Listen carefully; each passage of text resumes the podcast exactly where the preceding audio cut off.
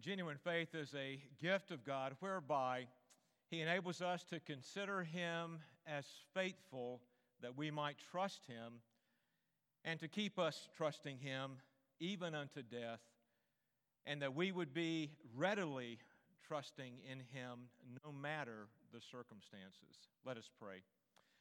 Father, we thank you that you have granted us the gift of faith.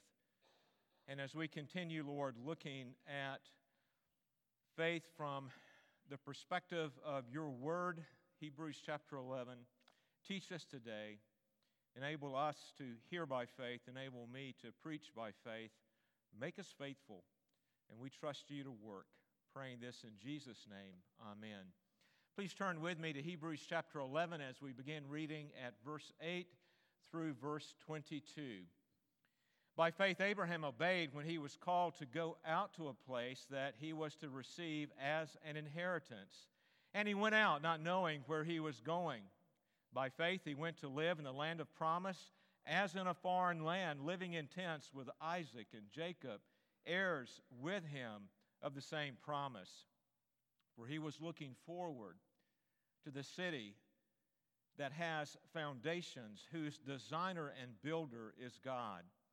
By faith, Sarah herself received power to conceive even when she was past the age, since she considered him faithful who had promised. Therefore, from one man, and him as good as dead, were born descendants, as many as the stars of heaven, and as many as the innumerable grains of the sand by the seashore. These all died in faith, not having received the things promised, but having seen them from and greeted them from afar and having acknowledged that they were strangers and exiles on the earth. For people who seek thus make it clear that they are seeking a homeland. If they had been thinking of that land from which they had gone out, they would have had opportunity to return. But as it is, they desire a better country, that is, a heavenly one. Therefore, God is not ashamed to be called their God, for he has prepared for them a city. By faith, Abraham, when he was tested, offered up Isaac, and he who had received the promise was in the act of offering up his only son, of whom it was said, Through Isaac shall your offspring be named. He considered that God was able even to raise him from the dead, for which, figuratively speaking, he did receive him back. By faith, Isaac invoked future blessings on Jacob and Esau. By faith, Jacob, when dying, blessed each of the sons of Joseph, bowing in worship over the head of his staff. By faith, Joseph, at the end of his life, made mention of the exodus of the Israelites and gave directions concerning his bones. This is the word of the Lord. You may be seated. As we continue in Hebrews chapter 11, we will uh, consider three things we will consider the object, persistence, and the invincibility of genuine faith. So, first, the object of Abraham and Sarah's faith was God, whom they considered to be faithful, that is, trustworthy. We see this in verses 8 through 12. For those of us who are married, we took vows promising to be faithful to our marriage commitments. Considering our spouse being faithful is one of the reasons that we have a relationship and should have a relationship of trust as husband and wife. And God's faithfulness to his people is the reason we are to have complete trust in him. How was God's faithfulness operative in Abraham's life? Look at verse 8. By faith, Abraham obeyed, and when he was called to go out to a place that he was to receive as an inheritance, and he went out not knowing where he was going. So, the history behind verse 8 was read by Josh earlier from the last part of Genesis chapter 11, the first part of Genesis chapter 12. There, Josh read about Terah, Abraham's father, setting out from Ur the Chaldeans, a location in modern day Iraq, to re- relocate his family to Canaan. They traveled up the trade route known as the Fertile crescent, and they settled in Haran, and that is in modern day Turkey.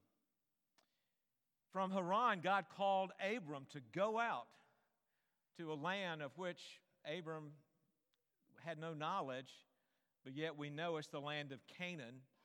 We also know that God was going to give that to Abraham as an inheritance. So, Genesis 12, 1 through 3. Now the Lord said to Abram, Go from your country and your kindred and your father's house to the land that I will show you. And I will make you a great nation. I will bless you and make your name great, so that you will be a blessing. I will bless those who bless you, and him who dishonors you I will curse. And in you all the families of the earth shall be blessed. The Abrahamic promise and covenant. Abraham's faith, trust in God, was shown in verse 8 of Hebrews 11. And he went out not knowing where he was going. His faith was demonstrated further in, in claiming that inheritance by building an altar to the Lord at Shechem. Look at Genesis 12, verse 7. He built that altar in response to the Lord appearing to him to affirm the promise. Abraham claimed that inheritance. And then we see further that Abraham's faith was demonstrated in Hebrews chapter 11, verses 9 through 10.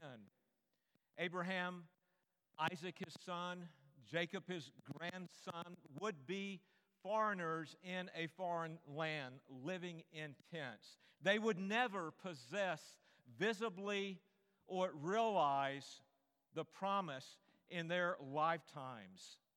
But as F.F. F. Bruce has stated, to Abraham, the promise of God was as substantial as its realization. Abraham was longing for the realization. And in longing for the realization, for what was he longing? We find this in verse 10. For he was looking forward to the city that has foundations, whose designer and builder is God. He was looking forward to the heavenly city, the ultimate fulfillment of that promise of an inheritance in a land. And by faith, Abraham obeyed and laid hold of the promise with assurance and confidence, as we considered last week in the definition of faith, that God would provide. For he considered God faithful to fulfill his promises. How did God's faithfulness operate in the lives of Abraham and Sarah? Look at verse 11. By faith, Sarah herself received power to conceive, even when she was past the age, since she considered him faithful who had promised. Now, verse 11 is debated by scholars. Some take Abraham to be the subject of the verse. Others, like the translation in the ESV, take Sarah to be the subject of the verse. In light of verse 12, which refers to Abraham and his age and his inability naturally to bear a child, it seems like considering verse 11 to apply to both Abraham and Sarah is the best way to understand this passage. In fact, one scholar suggests this interpretation or translation by faith, Sarah herself being barren he, that is Abraham, received power to beget a child even after the natural season of life because he reckoned the one who gave the promise to be trustworthy.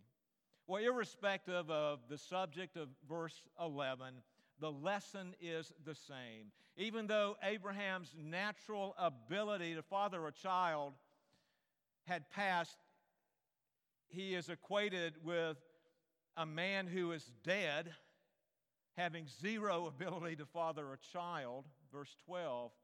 But by faith, both Sarah and Abraham trusted God, since they considered him faithful, trustworthy, who had promised. And they trusted him for that supernatural power that Isaac would be born to them, and from Isaac, descendants, and from those descendants, a people that could not be numbered. The object of genuine faith today is the same. Their examples, Abraham and Sarah's example, should encourage us to live by faith, since we too consider him faithful, trustworthy, who has promised. Trust God, even when his call to lay hold of a promise and his provision to bring that promise about seem impossible to us to be realized. For he who promises is faithful. And the author has already led us to understand this truth about God back in chapter 6 and verses 17 through 18. I'll just read verse 17. So, when God desired to show more convincingly to the heirs of the promise the unchangeable character of his purpose, he guaranteed it with an oath, so that by two unchangeable things in which it is impossible for God to lie, he who have fled by refuge might have strong encouragement to hold fast to the hope set before us. The writer of Hebrews applied this to Abraham fleeing to the refuge, who was faithful to lay hold of that promise of a land, of an inheritance, and of a son. And Abraham and Sarah, and the writer of Hebrews, encourages us today to do the same, to flee to that refuge who is faithful, to fulfill all of his covenant promises to us that one day we might possess them really Genuine faith is a gift whereby God enables us to consider Him faithful that we might trust Him. And then, secondly, the persistence of faith is, is illustrated in the five Old Testament saints that we have already considered thus far in chapter 11, in particular, Abraham and Sarah. We see, we see this in verses 13 through 16. Let me read verse 15 if they had been thinking of that land from which they had gone out, they would have had opportunity to return. You know, sometimes we just need to turn back. Renee and I were on a trip to Montana several years ago when we visited Glacier National Park. Renee kept telling me at one outing during that visit, she kept telling me, I think you need to turn back. And I kept persisting in not turning back. We were searching for a lake with a hiking trail around it that was in one of the entrances to Glacier that would uh, take one into the backcountry of the park where all the bears seemed to be roaming. And so we were on a very rough road, and I kept driving and driving and driving and driving. And Renee kept saying, I think we need to turn back. And I persisted in not turning back. And we wound up at a lake. I have no idea if there was a trail around it because Renee wouldn't get out of the car because of the clientele at that lake. And it was about three miles from the Canadian border. Kintla Lake, in case you're wondering. Well, you know, sometimes you just need to turn back. It really depends on of what are you being persistent? Are you persistent in the right thing? The author of Hebrews tells us that Abel, Enoch, Noah, Abraham, and Sarah and really, this applies to the other 11 saints that we find in chapter 11. All received the promise, but they died not having received the things promised. Look at verse 13. Their persistence in never turning back from laying hold of the promise was faith in God, whom they considered faithful, not in their ability to understand the promise and the realities of the promise. In other words, they persisted for the right thing. The author states in verse 13, they were strangers and exiles. Fulfillment was not for them in this life, but they saw the promises and they greeted them, the text tells us, from afar, meaning that they embraced them. They embraced the promise that they had received as if it was fulfilled. Again, we recall the, the quote that I read earlier. To Abraham, the promise of God was as substantial as its realization. And in verse 14, the author asserts that they were seeking a homeland. The term homeland typically means the, the home of one's father. And so, so for Abraham and Sarah, that would be Haran or perhaps Ur the Chaldeans. If Abraham and Sarah had been thinking of, of Haran as this, this homeland for which they were seeking, they would have surely turned back, but they didn't. There was no turning back for them because they were persistent in the right thing. They were persistent to keep on living by faith in receiving the promise and being persistent in believing that God would fulfill this promise of a better country, a better homeland, a heavenly one, notes our author. Though the realization of this promise, of this better country, was not for their lifetime on earth, Yet the patriarchs, Abraham and Sarah, believed. The patriarchs were so sure of realizing this promise, even though they died before its fulfillment, that they staked everything on it. They were faithful. They were persistent in faith, even unto death. They persisted. No turning back for the right thing. And the text tells us further this type of genuine faith, as we saw last week, God, God commends genuine faith that is, that is possessed and exercised by his people. And today we find the person who possesses and exercises genuine faith, God says, I am not ashamed to be called your God.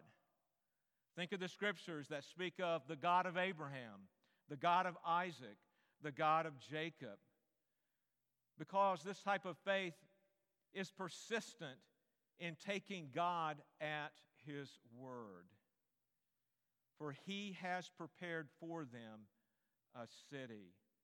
And the patriarchs persisted, no turning back. In that promise, one day being realized, they staked everything on God's faithfulness to keep his promise of a better country. And may we persist in faith unto death. Like these examples that we find in chapter 11, by, by possessing and exercising genuine faith, a, a faith that is persistent, a faith that never turns back in taking God at His word, a, a faith that stakes everything on the promises of God, in particular, the promise of a better country that one day we will all realize the promise in full heaven. And as we do, as we live this way with such a persistent faith that takes God at His word, God will say of us, I am not ashamed to be called their God. Genuine faith is a gift whereby God enables us to consider Him faithful that we would trust Him and to keep on trusting Him, to persist even unto death. And thirdly, the invincibility of faith is demonstrated in Abraham's test of faith, the, the, the, blessings given to Isaac, Jacob, and thirdly, Joseph's request for his bones to be buried in Canaan. We'll find this in verses 17 through 22. So, back in my high school days, I, I worked at, at McDonald's. I mentioned this before. It's a really interesting place to work. And so, one of my managers would often become so frustrated with another employee because th- this employee ju- just seemed to constantly disobey the manager. It was as if he wasn't listening. And one day, the manager, he, he just, his patience wore out, and he, he said to this employee after yet another episode of not doing what the boss said, the manager said, Son, when I say jump, your only response is how high. Your opinion, what you understand about what I'm asking you to do, your preferences with regards to doing it, the emotional state you might have as I ask you to do it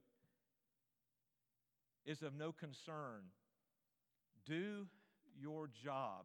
When I say jump, your response is how high. So too must our faith response be.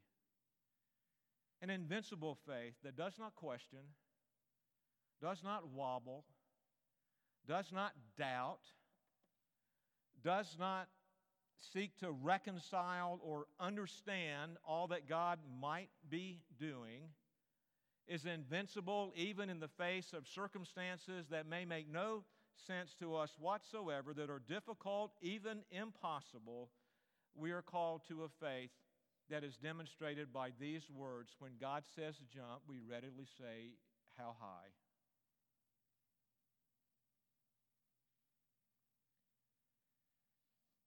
In verses 17 through 18, the author recounts Genesis chapter 22 where God tested Abraham's faith. We looked at Genesis 22 when we studied chapter 6. And here we are again looking at Genesis 22 with Abraham's faith being tested, where God commanded Abraham to sacrifice his only son, the son of promise, Isaac. Now, Isaac was irreplaceable as the only son. It was through Isaac that the promises would be received and fulfilled. Verse 18. Given this, wouldn't you think that the natural emotions of a father being, being asked to, to put his son to death, that, that it would be natural for, for Abraham to just kind of reflect on that, maybe to express a bit of the depths of his despair and anguish. And don't you think that somewhere in, in Scripture, especially in Genesis 22, that, that, that we might see some notation, maybe even a footnote that you know what? This was really hard for Abraham. He, he was in a terrible struggle of, of faith. I mean, w- one would think there would be some recognition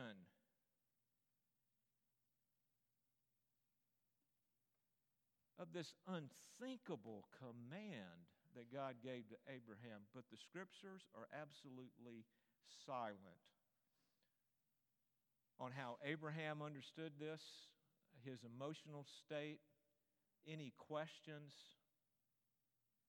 The account reads God said, Jump, and Abraham said, How high?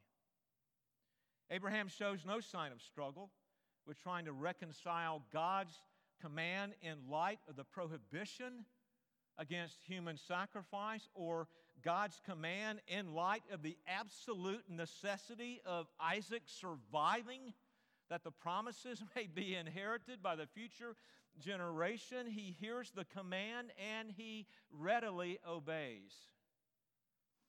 The magnitude of what God asked him to do, or how he understood it, or what he thought about it, did not hinder him.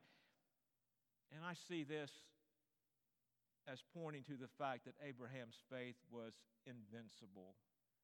These dramatic and drastic circumstances did not shake his faith. What seems unthinkable to us did not deter Abraham. His faith, in another way of putting it, was rock solid. And one commentator made a very insightful comment any inconsistencies to, to reconcile what God had commanded Abraham, this commentator said, was, was not Abraham's problem, but God's. quote, So when the command was given, Abraham promptly set about obeying it. His own duty was clear, and God could safely be trusted to, dis- to discharge his responsibility in the matter. Abraham's responsibility was to obey, not to reconcile the command of God with the circumstances of which he found himself. In verse 5, Abraham told the servants, We will come back to you. In Hebrews chapter 11, verse 19, we learn that Abraham believed indeed that God would raise his son Isaac from the dead. And in that sense, when a substitute was made for Isaac, it was as if Abraham did receive his son back from the dead. Abraham's faith was proven genuine, it was proven invincible because when God said jump, Abraham said, How high? Genesis 22, 16 through 18. By myself I have sworn, declares the Lord, because you have done this and have not withheld your son, your only son I will surely bless you, and I will surely multiply your offspring as the stars of heaven and as the sand that is on the seashore. And your offspring shall possess the gate of his enemies, and in your offspring shall all the nations of the earth be blessed, because you have obeyed my voice. We see such invincible faith in Isaac's blessing of Jacob. Look at verse 20. Jacob, as you very well know, deceived his father into getting this uh, blessing. And Jacob indeed gave the greater blessing to the younger son, Jacob. You know, Isaac could have corrected this, but he didn't. And the author of Hebrews takes this as a step of faith, of invincible faith, that what any upstanding father would do is to correct such an error so that the elder son would get the greater blessing. But as a function of faith, Isaac's faith being rock solid in God and God's purposes and God's plan, blessed Jacob and did not correct it, that the promises might be fulfilled through him or be received through him. Jacob, too, demonstrated invincible faith. I mean, Jacob, in, in some respects, you may be thinking, is not exactly the greatest example of faith. He was, his name means deceiver, and he was really good at deceiving. But yet, by faith, uh, Jacob, as he was dying, blessed Joseph's sons, even blessing the younger above the older. And then you may be thinking, what in the world is verse 22 referencing with, with Joseph's bones? Again, I think another example of this invincible faith that Joseph, believing as if he already had the promises fulfilled in his lifetime, which he surely didn't. He was in Egypt. Yet he was so sure of the Exodus, so sure that that the people of God would possess the land that he said, And when you leave, would you please take my bones with you to bury them with my fathers? May our faith be as invincible. May our faith be reflected in having no doubt with what God is asking us to do, having no questions challenging what God asks us to do. No struggle with trying to reconcile. Wait a minute, God, you're calling me to do this, but what about these circumstances? No struggle with reconciling the promises with our circumstances. We leave that to God. No matter the circumstances, when God commands,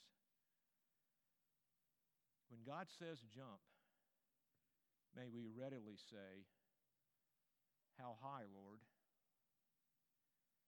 Genuine faith is a gift whereby God enables us to consider Him faithful that we would trust Him, to keep on trusting Him even unto death, and to readily trust Him no matter the circumstances. Let us pray. Father in heaven, we ask you to continue to strengthen our faith. Father, we thank you for these examples of faith, this hall of faith that is in your word. We thank you, Father, that, that we can look at them and their examples of faith, but really what we're looking at is your faithfulness to your people. Would you ever cause us to stand firmly on you, our faithful God, and that we would trust you, Father in heaven, that we would keep on trusting you, that we would be persistent for the right things, your promises, and that, Heavenly Father, that we would readily trust you no matter the circumstances. And we pray and ask this in Jesus' name. Amen.